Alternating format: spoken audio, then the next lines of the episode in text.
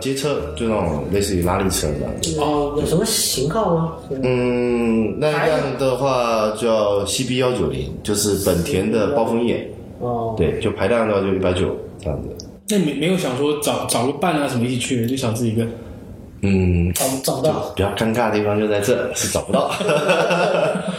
因为是这样子，就是说这个时间周期太长了。其实我摩托车的话买了两年了，但是因为厦门这边是禁摩，所以说岛内禁摩，所以说其实基本上都没怎么骑。之前跟一个兄弟两个人是一起骑自行车去西藏的，回来之后两个人就说，嗯，那我们下回再进去。自行车骑过了，下回就不骑自行车了，下回换摩托车。所以呢，两个人就买摩托车，然后买下来之后呢，是刚好就是这个因为工作原因，所以说一直耽误嘛，所以说到了两年以后的今年的十月份，才想说那再出发。那这一趟出发也是比较赶，就是来前后计划应该用了差不多一个礼拜时间，然后就出发了，在九月三十号。其实还没决定要出发，就是因为是自己一个人嘛，所以就是说比较逗逼一点。就是那后面为什么说突然间决定又要出发了呢？就是出发肯定要出发，但是有可能不会是十月一号出发。嗯。然后呢，刚好就有一个朋友说，那要不刚好以前骑自行车的朋友就要不送一下你吧。这个十月一号刚好就约几个朋友就一起这个到海边去钓钓鱼、露个营，然后顺便当做就给给你送行。那我说行吧，那就要不然就现在就出发吧，然后就走了。会送行的人迷上路了。是这样子，因为本来我计划就是说，因为是自己一个，所以说计划没有说那么的一定说按照时间来。嗯。然后呢，这一趟的话也是比较纠结，因为我们南方这一边去到那个地方特别的纠结，因为都没衣服。那我们在厦门，我就是一件短袖或者一件长袖加一件外套。外套很厚的了。对，有一句话嘛，就是说这个北方人是靠装备属性嘛，南方人是靠人物属性抗寒的嘛。所以说这个我们准备的东西不是特别多，但是呢，有一套装备就是摩托车骑行服，它叫拉力服。它是有三层的，就是外面一层是防水，然后还有防摔，对，里面还带护具，然后里面还有一层是防防雨层，最里面还有一层是保暖层，就有三层。这套衣服的话，其实基本上来说，我从丽江开始骑行，因为从丽江那边开始就已经有一点点云南那一带，就一身衣服，就这一套衣服穿上去就够了，其他什么衣服都不用穿了。哦，对，就挺方便的。所以我这一趟的话是专门买了一套骑行服，因为考虑到中间他想出去玩，所以说不可能穿着这个摩托车这个拉力服出去玩嘛，所以带了两条这个冲锋裤，就是抓狼的冲锋裤，然后两件那个冲锋衣，然后还有一些若干的，就是一些短袖或者长袖这样子。可以说这十多年来，除了西藏这一趟以外，我从来没穿过保暖衣跟保暖裤，也基本上就没有这东西。带了很多没有必要的东西。其实如果下一趟如果再去的话，肯定是精简，因为你会发现一个问题，就每还有下一趟是吗？什么时候？下一趟提前说一下，他要飞洗。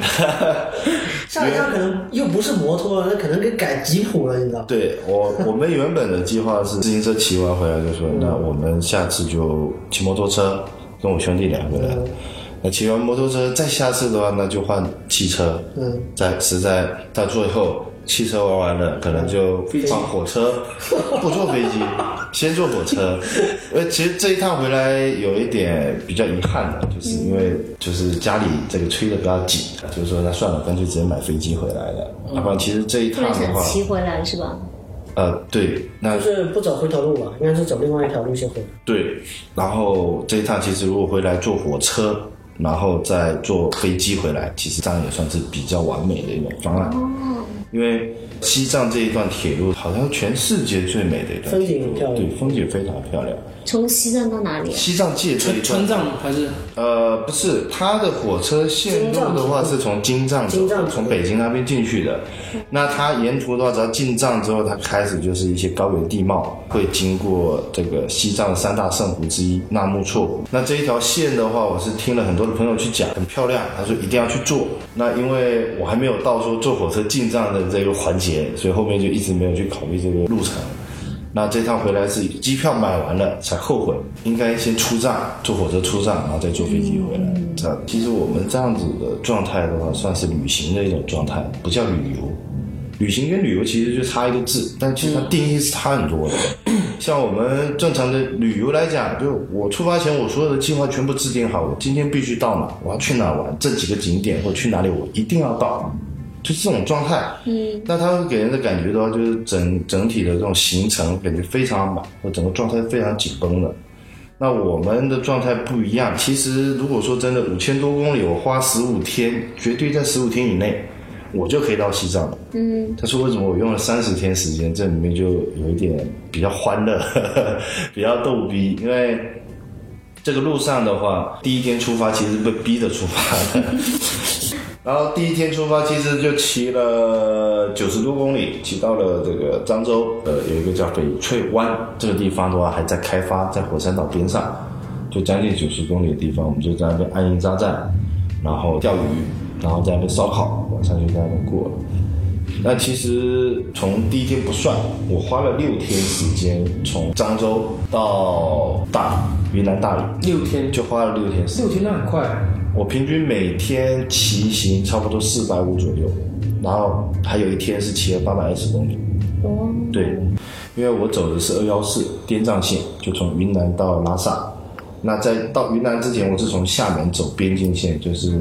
厦门、漳州、广州、广西，然后到云南，就等于是说这个地图的下方绕一圈过去的，是这样子。这个路上也体验过一些比较奇葩的加油方式，用油壶加油。用什么？油壶，就是它不让你直接油枪加油，它装在一壶。一个壶，然后里面就叫油壶，就其实就是水壶。有一种说法就是说，摩托车的静电大于汽车，所以说有可能会导致不安全的隐患。然后静电的话，有可能产生火花，然后有可能就会导致爆炸。有一种说法是这样子。那我们至少说在厦门，包括在广州、在广西，呃，加油都是直接油枪加的，我是没遇到这种问题。包括在哪里，在那个柬埔寨。骑车的时候，也是路边的感觉像卖蜂蜜一样的一个小摊点加油，它是卖它是汽油一罐罐像可乐一样装好，你要多少要一罐啊加一罐，一罐不够再来。对，它是这样子的。因为它哪有加油站？它那个路上是没有加油站，它都是私人营运的这种加油点。加油点，对，还好。现在西藏那一边其实跟我在六年前去过那一趟比起来，整个状态好太多了。又进步了。不认识了。整个发展呢？城市建设非常的好。我们这一趟，其实我这一趟花了一个月的时间。我中间其实从厦门到云南之前几乎都没有在玩，就是每天就除了骑车还是骑车。然后我在大理待了四个晚上，在丽江待了一个礼拜。然后在是什么？是什么促使你留了下来？减缓了你的脚步。分享这这个这个就是一路上的一个逗逼行程，就是这样来的。是这样子，应该说从南宁开始讲。我在南宁，因为我的工作性质，所以我在南宁也有学员，就以前培训过的一些学员。所以我在南，我到南宁是为什么到的呢？其实那天我还要再往前骑的。但是是因为他说要请我吃饭，所以想好吧，那去蹭一顿饭吧，所以专门开车拐到南宁去。然后到了南宁吃了顿饭之后，第二天就出发。那原计划的话，这个第二天应该是要再骑个两百多公里到广西边界跟云南的交界就好。那所以我那一天起的比较晚，我那一天的话，我是到十一点左右才算正式出发，就是。退了房，吃完饭，然后就出发的时间点差不多十一点。那出发呢，呃，在那边都是走国道，在路上，啊，摔车摔了一次，出了一点事故。在下午一点左右，到了这个地方叫百色，就距离南宁差不多两百多公里的一个城市。那到了地方之后，发现一点有点早，好像现在今天这样子骑休息好像不太对。后面想想查一下导航，我这边到昆明还有。六百多公里，那有没有可能到？那一天就自己就在那边纠结，加完油之后想一想，行，要不跑看看？因为云南的高速是可以上的，摩托车是可以上高速的，在云南。哦，那我刚好是在这个百色，它就是再往前走个六十多公里，它就到云南了。那我那边就可以上高速了。所以呢，当时我就在想，要不跑看看？呃，实在不行的话，跑到天黑再下高速，就是找一个城市大一点的地方就住，找个宾馆住这样子。结果呢，这个上去之后发现根本停不下来，就太好跑了。对，所以呢，才有了一天骑了八百二十公里这么一个经历。但是呢，这个经历的话，也就一次就好了。我觉得，因为这个对于我来讲的话，就是巡航速度大概多少？就十五左右。哇，那这个是那开了这八，因为这不是不间断开车，你知道吗？因为是人在那个这个这个因为像像骑骑行的话，会不会 就是很耗精力啊这些的？会，特别摩托车会。你在高，为什么说在高速上开上瘾了就是这样子？因为我们正常摩托车走国道，你走国道的话，你速度快，你是整个人是非常紧绷的，就是不仅消耗体力，还消耗精力。对因为你时不时就会有人窜出来，是你要一直要减速啊、刹车这样。对，所以呢，这个国道道路情况就比较差，但是呢，在高速上又不一样了。在高速上，那 真的就是感觉就是这个放飞自我了，反正就是骑就对了。就因为你在高速上，呃，其实是有一个规定，这个规定呢是限限速这个限速。限速的话，其实摩托车上高速的话，最低限速六十，最高八十。哦，就是你需要在这区间以内，呃，但是就只要上了高速的摩友都没低于过八十，大家都控制不住自己。也不是控制不住自己，因为有一些车，特别是一些大排量的车，你要让它这样子开、这样子骑的话，就按照这种速度骑，它是骑不动的，受不了。那我的车的话还好，这个排量不算太大。那反正骑我正常的速度，我在白天的时候，我差不多就在九十五左右这个速度在骑。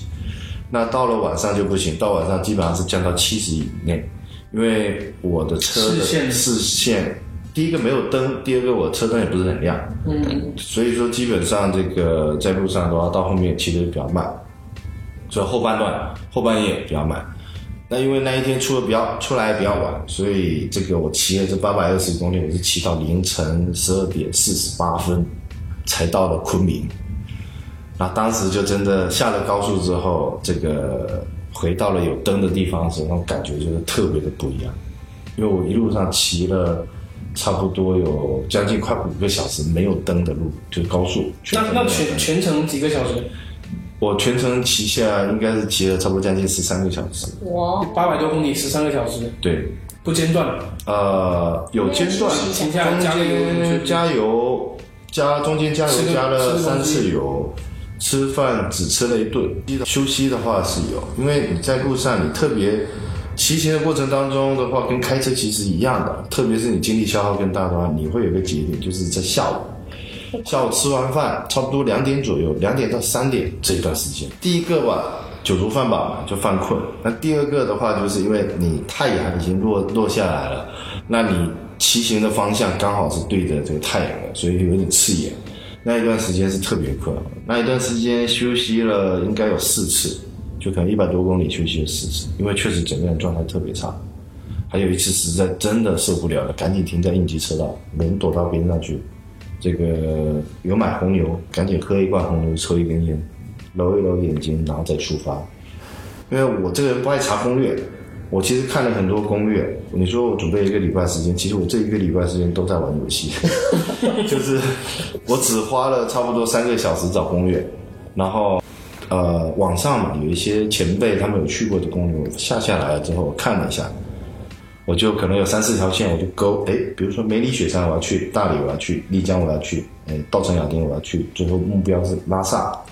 我把这几个点串起来之后，我再自己再看一下线路到底能不能行，那可行就这样走。那所以说，这个我从厦门到云南之前这段路是我不想玩的，所以我就一路在赶赶路。然后呢，到了大理之后的话就，就我就想说放松一下，自己一个就在那边这个，因为一个人嘛，所以说时间怎么安排都行。结果呢，这个我在去大理的路上又遇到了一个摩友，这个摩友的话是老乡，就是蔡塘这边的，这个他家距离我家就一公里，哦，哦，也是厦门的。对他也是厦门的。哦，然后呢，他是从厦门骑过去吗？他也是从厦门骑过去，但是他是到大理。那我是到大理，我们在高速上他已经到终点了是吧？他本来还要继续骑，但是因为在大理他高反了，哦所以就也是就把车打包，然后人坐飞机回来了。要不然本来是有机会，就是说一起这个到拉萨。然后呢，他是怎么情况？我们是在差不多快到大理这个高速出口五十多公里处遇到他的。就我早上我就遇到他了，但是呢，因为我当时我是直接全身套骑行服了，骑行服防雨。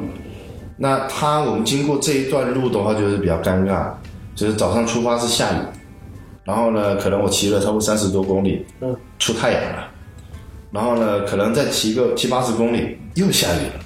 我那一天时间我遇到了三场雨，所以那我的装备我就直接一套骑行服穿上去，我就懒得脱了，就是我就下雨我也是这样骑，没下雨我也是这样骑，刚好它防雨嘛。然后呢，其实上午的时候我就遇到他在那个应急车道在穿雨衣，然后呢，你就看他穿了脱，脱了穿，穿了脱。没有，我就我就只是刚出发的时候遇到的。哎，那那我我我看像像比如说你如果在路上看到就是有骑摩托车的，你就会过去跟他搭讪一下，呃，聊一下，哎，兄弟，你是不是眼？神交流一下，速度太快了。速度太快。他说两个人就骑着，然后他哎，那你来了，就是会看一些外外他面的这些我们会比大拇指嗯，就是遇到你就会比大拇指，哦但是没有办法沟通，因为你不可能，友好。对你不可能停下，哎，兄弟到哪？这不可能，也不可能两个人并骑，因为你第一个危险，那第二个的话，你在骑行过程当中是没有任何的语言的，最多用的最多就比大拇指，就路上迎面过来有摩友过来，他会给你比大拇指，你要比大拇指回应一下，然后就这样子就交叉有的。有的开车的也会，有的开车的会把车窗摇下来。呃，那个是对自行车会比较多，呃对对对我原来摩托车比较少。啊，看不起骑士。不是？鄙视链，鄙视链就是我原来骑车的时候有嘛，骑车的时候这爬坡爬到半山腰要死的时候，然后结果一个开车的在边上，然后车窗摇下来，就问我你从哪里来的啊，什么要去哪里啊，今天骑了多少？我根本一句话都说不出来，说不出来我这我在上坡，大哥，我累得要死啊，然后然后我就 是这样子，所以我这一趟，因为以前有骑行经历，所以其实这一趟我说还好，还好是这个季节去，骑友少了，要不然我估计我这一路上我这比这个手都得酸死，因为我这趟过去哦，做了一个动作，就是不管是说什么人，徒步的还是骑行的，都给他点赞。都给他点赞。那不管他回不回，反正我做我的，因为我在当年，为为什么会有这样一个是一个潜潜规则吧，或者是一个 潜规则？只用那么呃一个行进在路上的一个一个因为是这样子给，对方一些鼓励。对一个鼓励，因为首先会有一个人鼓励了你，那你在做下一次的时候，你会知道，你就会我这样我这样做是就慢慢可以鼓励到大家传递开了对对对，对形成一个成文的这种意意识了。对，因为这个在路上吧，你要聊天，这是真有点扯淡了哈。这个骑自行车没人有办法跟你聊天的。就踩都踩。那这个比个大拇指，不管他回不回，他看不看得到，但是至少这是一个心意。因为我自己在当年骑自行车的时候也是这样子，其实有好几次真的是想放弃了，但是也是因为路上确实有很多人去给你加油打气，所以到最后让他坚持下来。所以这一趟过去的时候，我就不管他有没有看到，回不回应你，反正我按一下喇叭，比个大拇指，给他点赞一下，再继续走，就这样。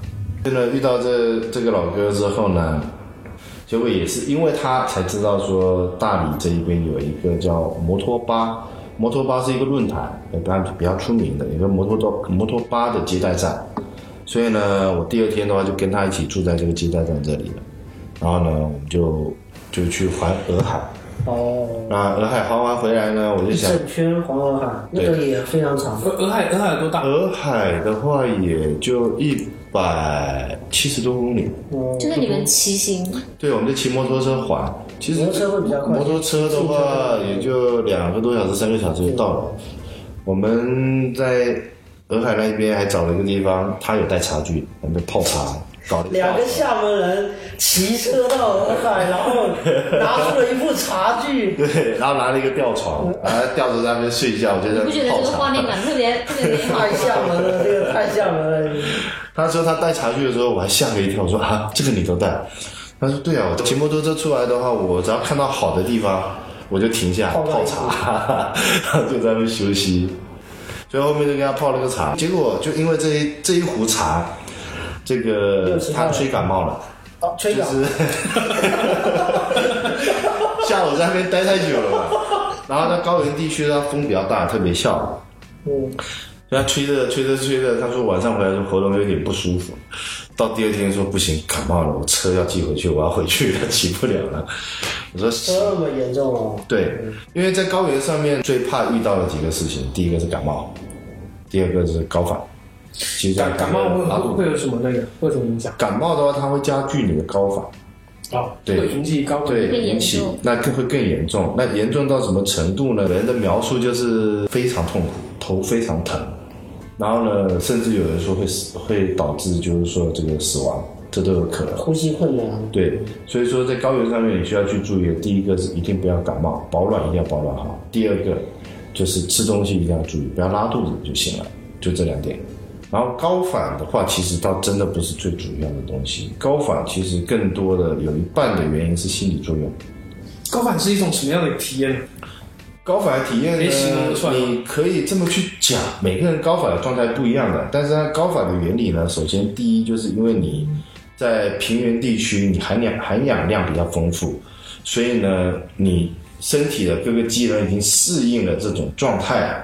但你突然间一下瞬间到了一个高原地区，高原地区它的氧气含量就会降低。那你到这个状态的时候，你身体机能你会适应不过来，因为你要摄入的氧氧气量是外面环境达不到的，那就各种各样的症状是因人。而异的。那最多出现一些症状的话，第一个就是犯困、头晕乏力，然后还有一个的话就头疼。我看很多去的人，他好像也会去备一个治高反的那种什么药、什么药丸，叫红景红天，景天，但是红景天它的成分是什么？它主要成分是藏红花。啊、我其实是当地的。藏红花它是属于生长在高海拔地区的一种花，其实也就是一种灌木丛。其实你吃这个红景天的话，它的作用是什么？是提前帮你，就是把你血液里面的含氧量给它调整过来，哦，然后你到最后你再上去的时候，你就能去适应这种状态。但是藏红花它是要提前半个月到一个月吃的，哦，它它持续吃还是？对，持续吃，它要改善你血液的这个含氧量，这样子你上去才能去适应，是这样子。那还有如果说已经发生高反了，那他去吸氧什么的有用吗？已经去发生高反，其实说实话，吸氧的话，这个不太建议。你像我这一趟过来，不管是骑自行车还是摩托车，我都不吸氧。那也有遇到过有吸氧的，但是每个人的身体条件不一样。呃可是可是很多人会说，身体素质越好的对，人越好的高反。他需要的氧气需要的氧气量会越大，对这是一种说法。但是呢，还有另外一种说法，这种就是因人而异的，并不是说你体质好上去就不高反，也并不是说你体质差上去就一定高反。每个人适应性不一样每个人适应的能力不一样的。那如果你真正的就是说已经高反了，那你要去吃的东西，我们以前有一种偏方叫鸡肝口服液，这是什么非处方药，就是随便药店的买呃，对，就是这种叫鸡肝口服液，就是好像治肺部肺部感染还是什么的这一块的问题的。这个东西是一个偏方，但现在的话，我不知道还有没有在用。那以前的话，我们当时是有备，也有朋友吃了，效果是不错的。那真正如果是真正遇到高反的时候的话，不要吸氧，呃，调整一下身体的状态。那怎么调整呢？就先休息，先保证睡眠，睡眠保证好。然后呢，因为你真正高反的话，其实不严重，你可以去吃有高反药，就是一种叫头痛粉。呃，具体什么名字这个我也讲不出来，因为这也是朋友给的，就路上有遇到这个摩友给的。他说这个的话，你高反什么东西都不用吃，只要就这种东西，它是在云南地区，就那一边也属于高原，云南有两千多海拔，那一边的话，他们经常会备的一种药，就只要你高反吃了就会好。像你刚刚说的那种说法，就是身体好的可能会有高反，这个也是被论证是不一定的。还有一种说法是，就是你越快的进入到藏区，越容易高反，也是一种说法。就是如果你是骑车，因为很慢，你是不有适应的过程。不断的在适应。那如果是坐飞机从那个北京直飞拉萨，可能会就是有这种说法是。其实不是，我举几个例子，就首先两个是我自己身边朋友、家人的例子。我一个叔叔曾经有坐飞机到过拉萨，嗯，下了飞机之后呢，他在拉萨打点滴啊，吸氧，吸了三天，就是刚下飞机、嗯。睡了一个晚上，然后就进到医院里打点滴吸氧，吸了三天，坐飞机回到厦门。就他这一趟到了拉萨之后，除了在医院待了这三天，哪三天里都没去。这是第一个。第二个的话是我的堂哥在一三年的时候去过一趟，一三年一三年的时候去过一趟。那一趟呢，他是坐火车上去的，火车从北京出发，应该是坐了三天两夜吧。然后到了这个地方，刚好以前一个骑车的骑友还在上面，所以要帮忙接待。那我这个哥哥状态也差不多，他是到了之后呢，不听不听不听老人言，洗澡了。哦，他不能洗澡上去上去高原，第一个第一个先提决前提条件不要洗澡，因为你一洗澡特别容易引发高反跟感冒，就因为你身体还不适应，你要去让它调整一下。你过个第一天最好是都不要洗。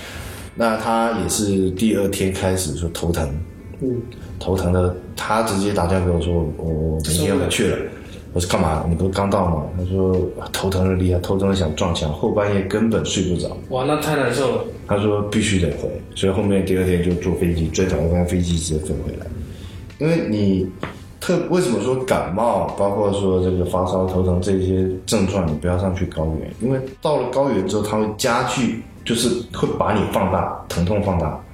因为高原上面的话，它也会更严重嘛，特别是像气压、压力都不一样。嗯嗯，所以说很多人都说，比如说你在感冒期间，你也不要去，你要等感冒好了再去。然后呢，这个高反还有一个还有一个哥哥也是，我会在丽江待一个礼拜，是因为这个老哥。那先说一下他，他是自驾，他是从二幺九大北线过来，他就从新疆那边自驾自己呃开车到丽江往南走，对，到到大理，然后后面到丽江。他也分享了一个他的案例，是说他到他到拉萨了，呃，他从新疆阿拉善那边也开始到拉萨，到拉萨之后的话，第一天晚上他就说他头疼，就高反，他觉得他高反，结果呢，就因为他自己自己觉得他高反，所以到最后变成说，他无时无刻一直在盯着手手表，还有个海拔表，一直盯着海拔，一直在看海拔，一直在看海拔，到最后的话感觉真，的高反。对，到最后的话，我们就说，其实真的你不是高反，你真的就是心里说，因为你感觉哇，这个海拔有点高，所以可能会高反，到最后导致就这种状态。所以说，你如果是真的到高原上面，你首先一个状态，心态一定要放开，要开朗，你不要犹豫。像我们到那个川藏线，就拉萨的最后一座高山叫米拉山，海拔五千零一十三米，路上偶遇了一个摩友，两个人就骑了，我们两个人还能在那边上蹿下跳，还能在上面倒立的。哦，然后那个边上那种自驾的，边赶紧拍两张照，拍两张照，赶紧下去了。我们看了一下，其实后面觉得有些东西你不要把它看得那么可怕，放平常心态去对待就好了。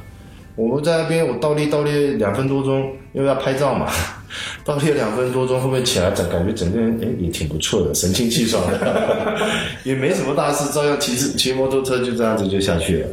所以说，在在那一边高反没那么夸张，不要想的那么可怕，但是就是一些前提的一些这个措施做好，这是必须要的，就是这样。像比如说感冒药啊，你可以喝一些九九感冒灵啊，对不对？或者像一些什么板蓝根这一类的，就是，或者是我们很多的摩友他们这么做，我是没有，他们会提前，就比如今天感觉风有点大，晚上睡觉前冲一杯热水，加点九九感冒灵，先喝下去，就预防感冒嗯，。先预防那些药其实本身就也有预防的作用，嗯，对增强抵抗力啊这些，对包括维 C 啊这些，其实啊，维 C 对，嗯，预防比那个你真感冒开始，你要吃那些感冒药，有些感冒药是有嗜睡成分的，对你第二天又要骑车或者是那个就不好。对，这肯定是不好的。所以说我其实这路上出发前，我准备了三百多块的药，就是有个朋友的姐姐也是开药店的，他就说，嗯，你你这个拿了一个清单过去对吧？呃，本来我的药可能也就因为我自己本身做这个行业，所以我自己有备药，我最多是补一点其他药就好了。结果去了一趟之后，这个我朋友的姐姐就是私人小药箱打开，赞助你一点药，这个你可能会用上，这个你可能会用上，然后拿了一大包，然后完了之后我说，嗯，我可能还要备一点什么什么什么什么，行，然后这个拿那个拿那个拿，到最后哎。那当医生的他就不一样，就我们可能就是哎跌打损伤，我想到云南白药，对不对？那他如果是说跌打损伤想到云南白药，他可能给你想到说你可能是比如说是软组织受伤，或者是某某某某地方受伤，怎么样怎么样子，对对对他要给你对症下药，很多种所以，就是各种各样的东西，他都给你备了一套。出来之后发好像现，有破皮也不能用白云南白药，对破皮不行。对所以就有很多种哎，情况，对对，有很多种不一样，针对不同情况的一些这个组织创伤或者身体的一些情况，不同的药出现。所以到后面带了挺多药的，结果我路上我啥药都没用上，我到了拉萨之后全送给人家了。这个是最好的事情，这个是最好的事情。Tipi Sotana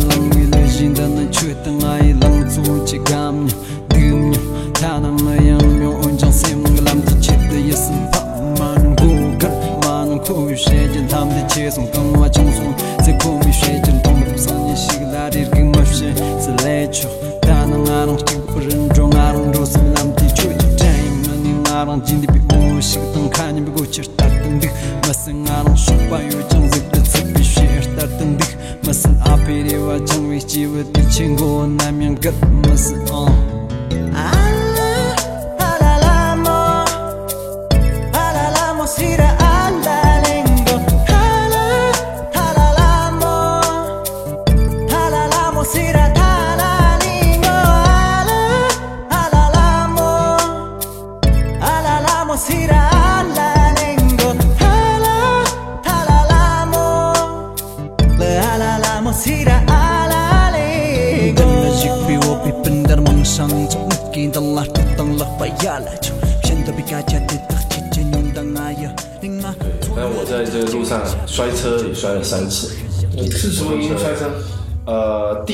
摔车是因为这个驾驶失误，就习惯的问题。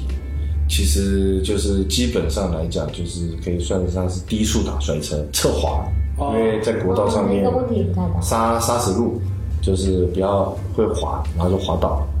结果呢，也是因为这个事情，所以我后面的话在丽江就是待了一个礼拜，跟这个也有关系，因为车上呃身上没受伤，嗯，呃，就是摩托车，我加装了一个挡风玻璃，就前挡挡风的，然后那一块摔断了，所以呢后面呢就呃后半段还有半天时间骑行的时候，发现这一块不这一块前挡是非常有必要的，因为你走国道，你速度起来之后，风是其次，但是呢沙石它会直接打到你胸口上，就非常疼。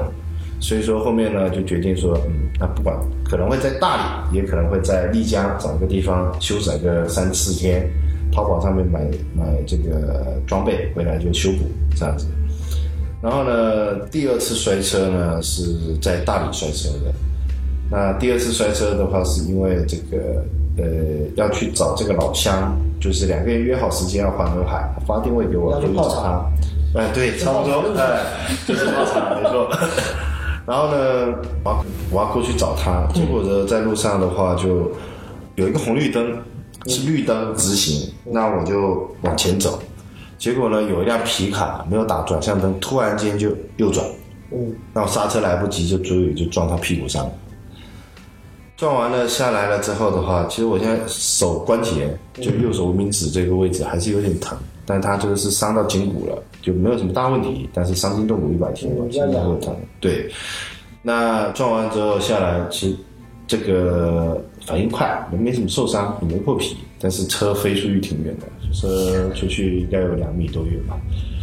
然后呢，对方也停下来了。对方停了，哦，然后呢，车子的摩托车油箱两侧有两个罩子，叫导流罩，就左侧的导流罩被撞坏了，左侧的转向灯也撞坏了。然后呢，这车扶起来之后，他就问我说：“兄弟怎么处理？”我说：“你看怎么处理，不行就报警呗。”我就坐在那边，我就把车挪到边上坐着等。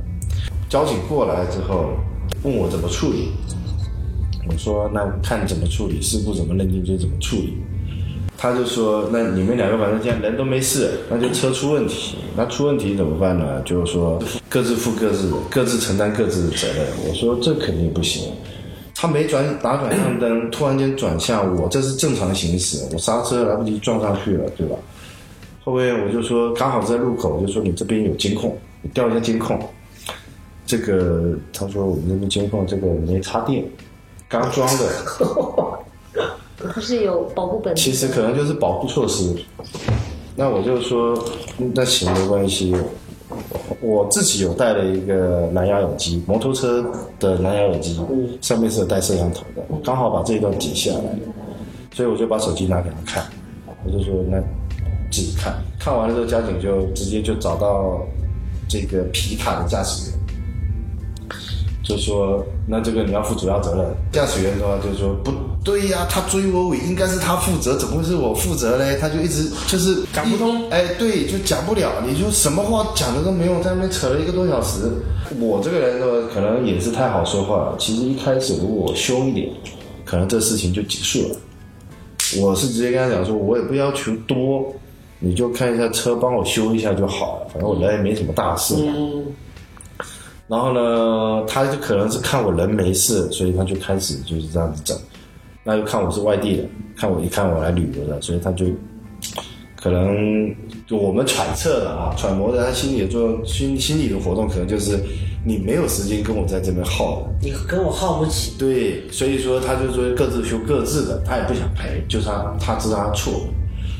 到后面呢，这个我这个老乡来了，我这个老乡其实也是个老大哥，他年纪挺大的啊，然后呢过来看我在那边纠结了半天也没处理好，后面就说行吧，那这样子吧，来把你东西拿出来，我们不调解了，反正你扣车该扣车扣车是吧？该怎么处理，反正就是立案处理嘛啊。嗯，那我们要去医院检查，走你跟我们走，你要去垫付医药费嘛，态度强硬起来了。后面他就软下去了。我说该扣车扣车嘛，扣个十天半个月，我陪你耗着嘛，对不对？后面就就说那赔钱，那赔钱呢？我的配件淘宝上查完之后，其实应该将近四百块，他赔呢又变成赔了两百块，也挺无奈的，就是行吧，反正那两百拿就拿着，拿完之后我们就走，这事情就这样结束了。所以呢，就综合了上面这几件事情，所以这两次摔车，所以呢才会有了在丽江待这么一个礼拜的经历，是因为要买配件，要去换转向灯这些东西要换。那在丽江其实待了四天就可以走了，那为什么待了一个礼拜呢？这里面也是就一段一段是接起来的，他也不是说有意要接的，是因为我这个老乡他骑不了车，他要回去了，回厦门了。所以呢，那我就没有在这个地方住了，因为他住的地方，人家经济条件比我好。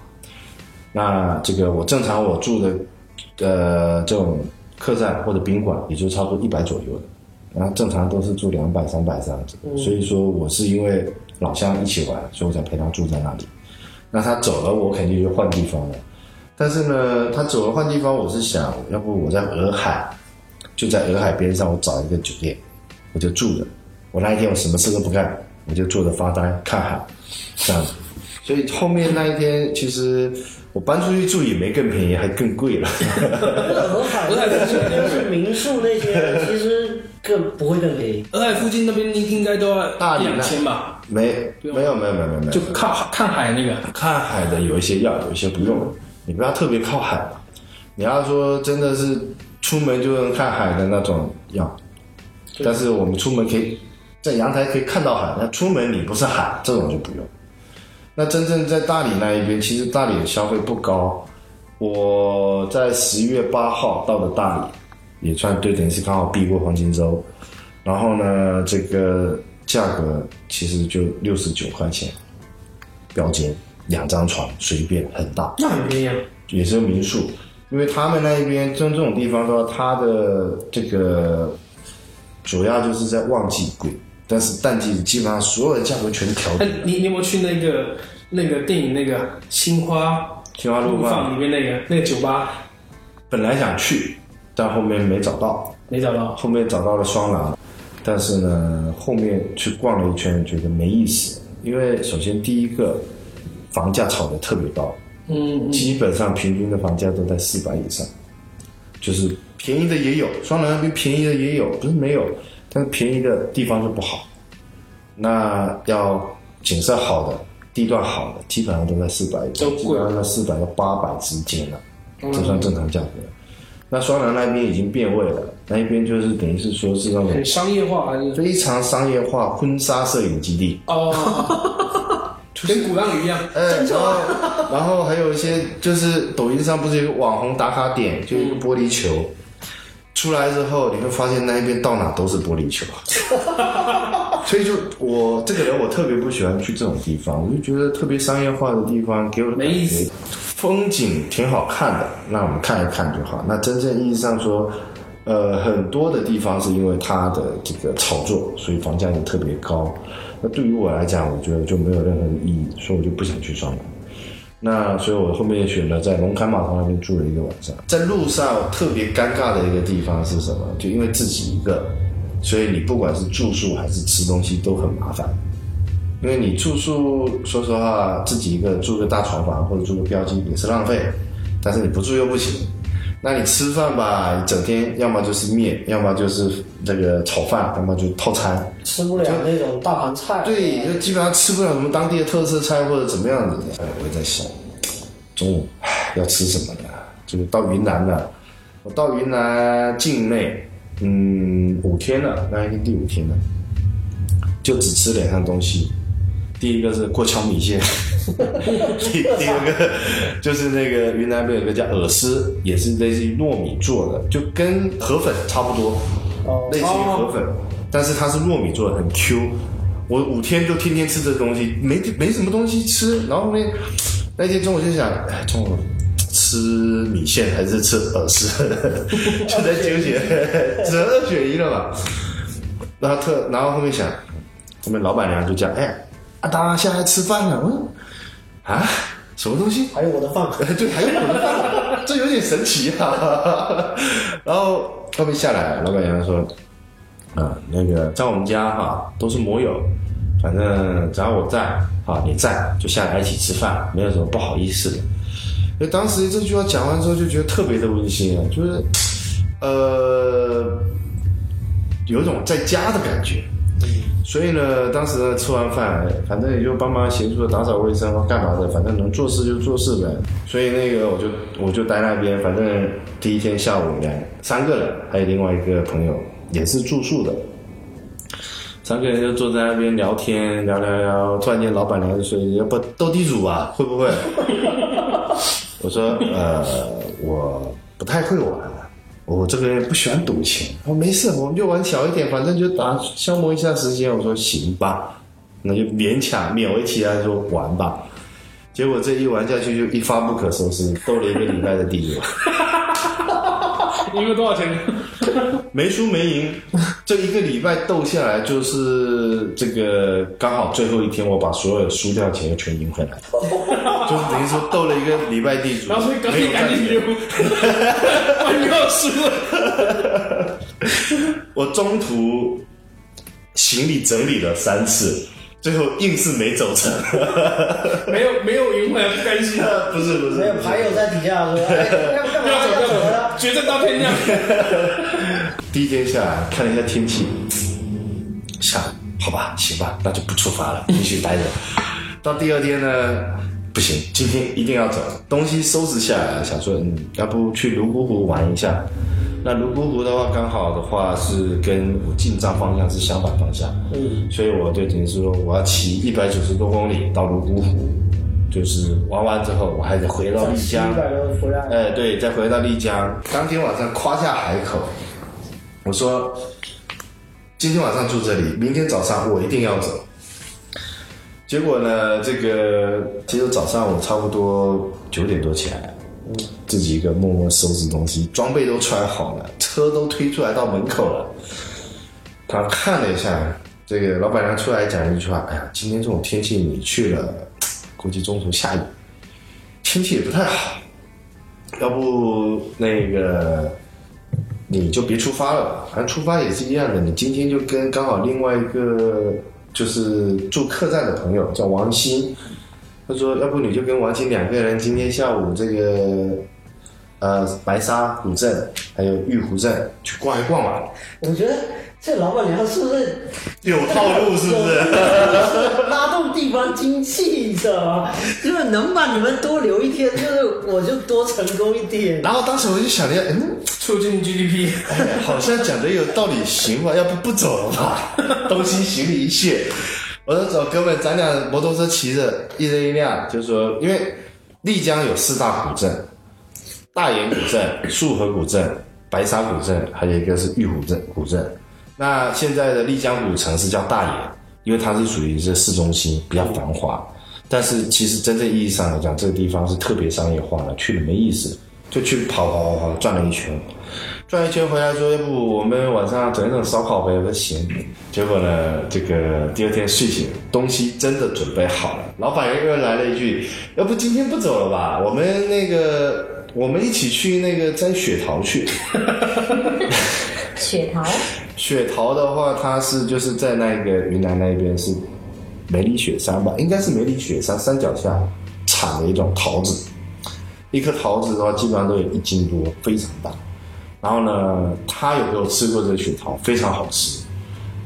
他一说要去摘雪桃，看了一下，我说那行吧，要不我再待一天吧。然后结果真的又在那边又多待了一天。后面发朋友圈。朋友几个朋友直接就说了，他说你是不是准备留在丽江开摩的呀？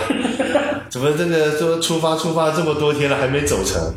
我说我明天一定会走的，放心。然后后面这个也去玩了一下，去摘了一下雪桃，回来了。后面呢就真的就走，就就因为虽然是很好玩，这个地方待的也很安逸，特别是就是说真的遇到那种。就是合味道的朋友能一起玩的也不容易，所以说为什么说前前后后搬了三次行李会说这个搬下来，结果后面又没走成，也是因为这个原因，因为我也没有特别需要赶路。那后面有一个朋友讲了一句话，有一些路还是要自己一个走完的，我觉得这句话也是特别认可。应景。对，走的时候临走，老板娘还有客栈的另外一个舍友来送我。他说到拉萨之后，要不再骑回来吧，反正也就三天时间，回来再斗一个礼拜地主再回去。我说先不说，我先到拉萨再说。那真正到了拉萨的第一天，老板娘直接微信发过来，还回不回来啊？我说不回去了。我说再回去可能我就真走不了了。我在左控休息的时候，有一个哥们过来敲门。这哥们戴了一个头盔，全身装备都没脱进来。哎，哥们，哦，哎来了！一开门发现他戴一个头盔，就说：“哎，哥们，是不是到拉萨了？”我说：“对呀。”哎，我们也到拉萨，我们聊一下，要不明天组队吧？咵，人一进来，坐到房间里，两个人一聊，聊了一个多小时。后面因为职业有点相同，聊挺久的。后面说这样吧，要不明天我们看一下，组个队，先跑个一天试试看，习惯是不是一样，能不能合得来嘛？嗯。因为在路上的话，你经常会有组队，也经常会有这个，就是说上火的这种情况，就因为你的。不管是你的生活习惯，还是你驾驶习惯，或者怎么样的三观不合，节奏很多的问题。对，有人有人要休息什么？对，所以说我就说，那我们先跑一天看一下。那实在不行的话，大不了大家定一个点，吃住一起，反正路上自己骑，就这样。然后可以。结果呢，他是刚好当天也捡到了另外一个骑友，也是偶遇的摩友，两个人组队的，然后到了。晚上住宿的地方，又发现我也是要去的，所以他又把我给捡上了。等于是说，第二天出发的时候就三辆车一起走。第二天我们上午出发的时候，就发现有一有一个大神，他是骑这个幺二五的，就是幺二五排量的话是相对来说比较小排量。那他要上就是上高原进藏难度是有一定难度的。这个哥们他是两个人，驾驶员再驮了一个人，然后还带了一堆的行李，两个人骑一辆幺二五。第二天出发的时候看到他也要出发，拍了张照，我说哥们牛逼。结果人家真的到了，而且还跟我们住同一个客栈。然后后面总结一句话，就是没有怂车，只有怂人。没有到不了西藏，就是这样。人家这样子都能都能到，因为不仅仅是说人会有高反，汽车包括说这个摩托车也会有高反，因为同样的，它它会到那个发动机的工作没有那么大的力，它也是需要靠氧气的，它有进气的。哦，那你氧气少了，它自然对它自然而然它的动力就变小。哦，所以我的幺九零排量我骑了，我就觉得很累了，特别爬山的时候。嗯，那后面再反看着边上这哥们幺二两个人带行李，天哪！太厉害了。就感觉是实时的下推车那种。后面是真的这样子，后面我们到了地方住同一个地方，他聊天说，有一些地方真的就是骑不上去了，嗯那怎么办？那就下来，一个人用走的，一个人骑车走，两个人上不去了。三个人组队在路上也遇到了一个比较欢乐的事情，就是因为是国道，车来来往往的。那拉萨西藏这个地方的话，它这个放养放牧，嗯，不管猪羊啊什么东西，他们都是直接散养，就是你可能你走着走，突然间你车子要停车，等一堆猪过去了，那你才能继续骑。所以呢，在路上的话，就遇到一个被撞死的藏香猪，就有人开车把一头猪撞死了，我看到了，我绕过去了，结果呢，前面两辆车停下来了。嗯，我以为他们是要让我先走，我就开往前开，到近一看，我走了两百多米没跟上。我说行吧，我知道你们俩要干嘛了，掉头。对啊，走吧，赶紧动作快一点。我知道他们要去捡那头猪，那刚好我有带那种一次性的那种塑封袋，那行袋子拿去，你们俩装。装完了之后呢，我说赶紧走，因为我毕竟有过一次进藏经验，所以就他们俩都是新手。他说：“哎，装完走什么？赶紧的那个河边洗一下，放一下水啊，就地 解决啊。”我说：“早死哎，我说我说你不能这么干。我说你你如果真的想想死的话，你就这么干，因为在那边是这样子的，就是说然后人家说你偷或者干嘛？对，他会说你偷，不管是不是他们家的。虽然说我也不知道说他们都是放养的，也不知道说他怎么认到底是谁家的，但是呢，就是真的发现就不太好，这个扯不清楚。所以后面我就跟他说，先往前走。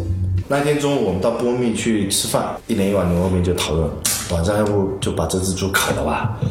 就说行，那开始买东西，跑去买蜂蜜啊，买白酒，然后买紫兰粉，对，然后铁买铁丝，买完了之后呢，就驮着那只猪又跑了三百多公里，然后到了我们 那一天晚上要住宿的地方，就说找个地方把它烤了，结果呢，找了半个多小时，就是没找到地方。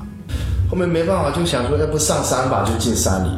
结果呢，进山的时候发现一路进去，走了十多分钟，发现到处都是藏香猪，就是想找个没猪的地方都找不到。啊别人都会觉得是你们。哎，就怕说到时候别人看了，然后就觉得这是我们偷他们家猪烤的。太猖狂，在这边偷来在这边杀。后面就想说，啊，算了算了算了，再往前走个走个两三公里就在这烤了。后面刚好就找到一个水源地，然后呢就把猪拿下来，然后三个人就开始分工，我就在那边生火。我挖了一个大坑，垒石头生火，因为你这样烤的话，一开始你要有碳嘛，热量要起来。然后另外呢，两个哥们的话，他就去杀猪，真真正正的自己推，他有一个哥们带一把刀，就户外刀，真真正正的自己把那头猪杀掉，把内脏掏出来，扒皮，然后那个破开之后，那个摊平了，就非常费爷。哎，真的真的就是有那种感觉。然后呢，就我生完火，给他们找那个支架，呃，去找树枝树枝要给他把整只摊开之后，铁丝绑住架起来嘛。弄完了之后就在那边烤，烤着烤着，突然间发现肚子好像有点饿，这只好像没那么快熟啊。啊，多久？斗地主吧。没有没有没有，不斗了不斗了。从那次之后，我坚决不斗地主了。然后烤呢，这个猪没那么快熟，那这个就只能慢慢等。结果呢，我们从那一天晚上六点多烤这只猪，烤到了十点半。宵夜赶上，还可以。那啤酒还是冰？后面买了两瓶白酒，嗯，因为在山上也冷。那忽略一个问题，就是其实那一边的话温度太低，你真的烤这只猪真的不好烤，烤得熟，但是很难要很久很难，要很久。因为第一个是高原上面温度低，第二个的话它本身就是晚上在高原地区就是气温差距很大，特别冷，所以呢导致说你温度一直上不来，所以才要烤这四个多小时，将近五个小时，猪还没全烤熟。说是烤，可能按照那个温度来讲，可能叫低温慢烤。对，本来不是这样的。对，本来不是这样的。然后那只猪烤完，烤完了之后，这个几点开始吃？啊十点十点多开始吃了吗？对，但是后面没吃完，然后就丢了，哦，因为时间太晚了。嗯，那还有一个的话也很冷。那因为刚才还有另外一个问题，就是说我们是路上组队的，嗯你有可能会遇到那种就是这个解散嘛。嗯啊，路上呢有一个广西的摩友，嗯这个兄弟的话就是可能比较自我，所以说不是很合得来。不是很合群。对，然后那一天晚上一直说要下去，我说行吧。那走了，我们就开始收拾东西，就收拾这一些这个我们自己制造的垃圾嘛。嗯收拾完之后，那我说烧一下咯，嗯就把垃圾烧掉，然后再灭火。结果那哥们一过来说：“哎，烧什么烧？你等什么？”一脚就，我不是挖了一个坑，然后边上用石头垒了一个垒炉头起来，一脚直接把它给踹翻了。当时我看了一下，其实就是这两天下来，我对他也有点意见。我觉得就是说，大家都是在路上，嗯，旅旅行过程当中有摩擦是很正常的嘛，那能就相互之间理解一下就理解了。但是他的这个做法，当时来讲下去，这个做法我就没办法去理解，因为就是说我们作为一个就户外旅游的人来讲，旅行人来讲，你可以去玩，你可以在路上，你可以找到很多的欢乐，你可以去逗逼，但是有一点是最不可以去触犯的，就是你既然在户外生了火，你就一定要保证火源一定要灭掉，而不是说你这种状状态就是一脚把石头踹翻了，然后你也不知道你灭火，但你就灭没拍屁股走人了就直接走了。所以当时我看了，我就特别生气，我说行吧，你如果要这么赶的话，你先走，我留下来，我把火看火，看到火灭完我再走。结果呢，后面就因为这个事情，我们就分道扬镳了。嗯然后呢，还有另外一个就是抱着头盔过来我房间找我这个小朋友，呃，小弟弟，九九五年的，这个我们两个人就在那边看火，因为两个人理念还是挺挺挺一致的，都是玩户外的嘛。两个人就把火灭掉，等到真正下山的时候已经十一点半。那住宿了，后面另外这个朋友就自己就单飞了，自己就跑了，那就后面的旅程就我跟这一个小朋友两个人就一起就到拉萨这样子。哦，后来都有两个人一起到了拉萨。呃，其实我从到了大理开始就没孤单过，对，有老板娘的，非常有底气，因为是在路上被人家捡。哎，对，真的就各种被人家捡，就是我这种人的状态，就是有人组队我就组，我可以一起玩。那没人组队，有时候觉得自己一个思考一下人生也挺舒服的。所以说，在这一路上这个过来，真的呃，就单了一天，从大理开始出发之后就单了一天。然后其他时候都是有人其他时间都是被别人捡的。其实很多的很多的乐趣都是在路上。那这一些乐趣的话，都不是说刻意的去营造，而是说你刚好遇到了在对的时间遇到对的人，然后能够一起去逗逼。因为在路上也没有想过会会有烤乳猪啊，烤烤藏香猪啊，然后也没想过我这个就是旅行的意义嘛，就是你完全是不知道会发生什么，然后上路。所以我是挺享受这种在路上状态。梅里雪山，说实话，可能我真的是没有这个运气，每次没看到，没看到梅里雪山有很多人看不到，就是看不到的。呃它是这样的，梅里雪山它有十三峰，那十三峰里面最高的这这一个峰叫卡瓦伯格峰，就是说几个神山的神山之父。在那边有个传说，就是说，如果你看到了这个主峰，这卡瓦伯格峰的话，那么证明你来年你的运气一定会非常的好。然后呢，这个山很可惜，我那一天就看到了，呃，一半。我有一次看到了他的隔壁，没有，还是有看到一点，但是因为我等了那么多天，就是为了等一个晴天过去看。结果呢，就是因为后面为了去摘那个雪桃，错过了那个。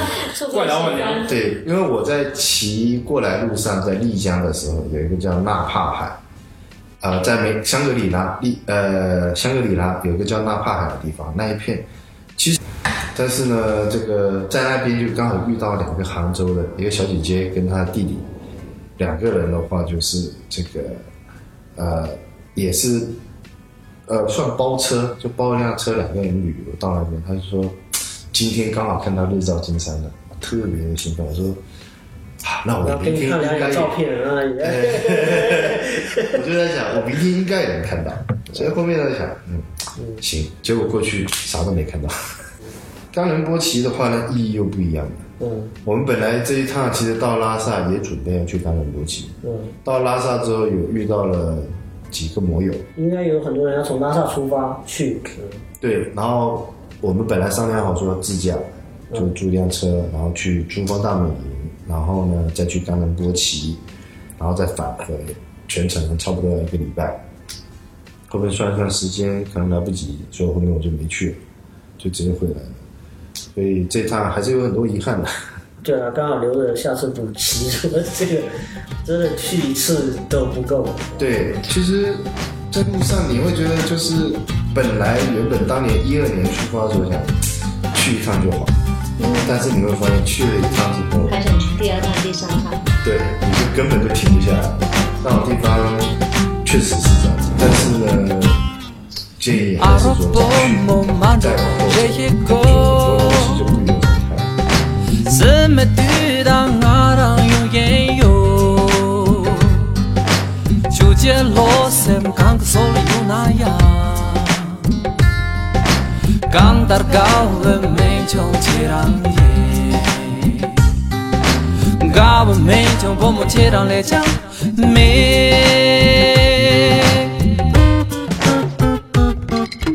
랑 유예요 주제로 샘 강그 소리 유나야 강다르가운 맹청치랑 예 가본 맹청 보모치랑 레장 매 아롭은 몸거다 년든로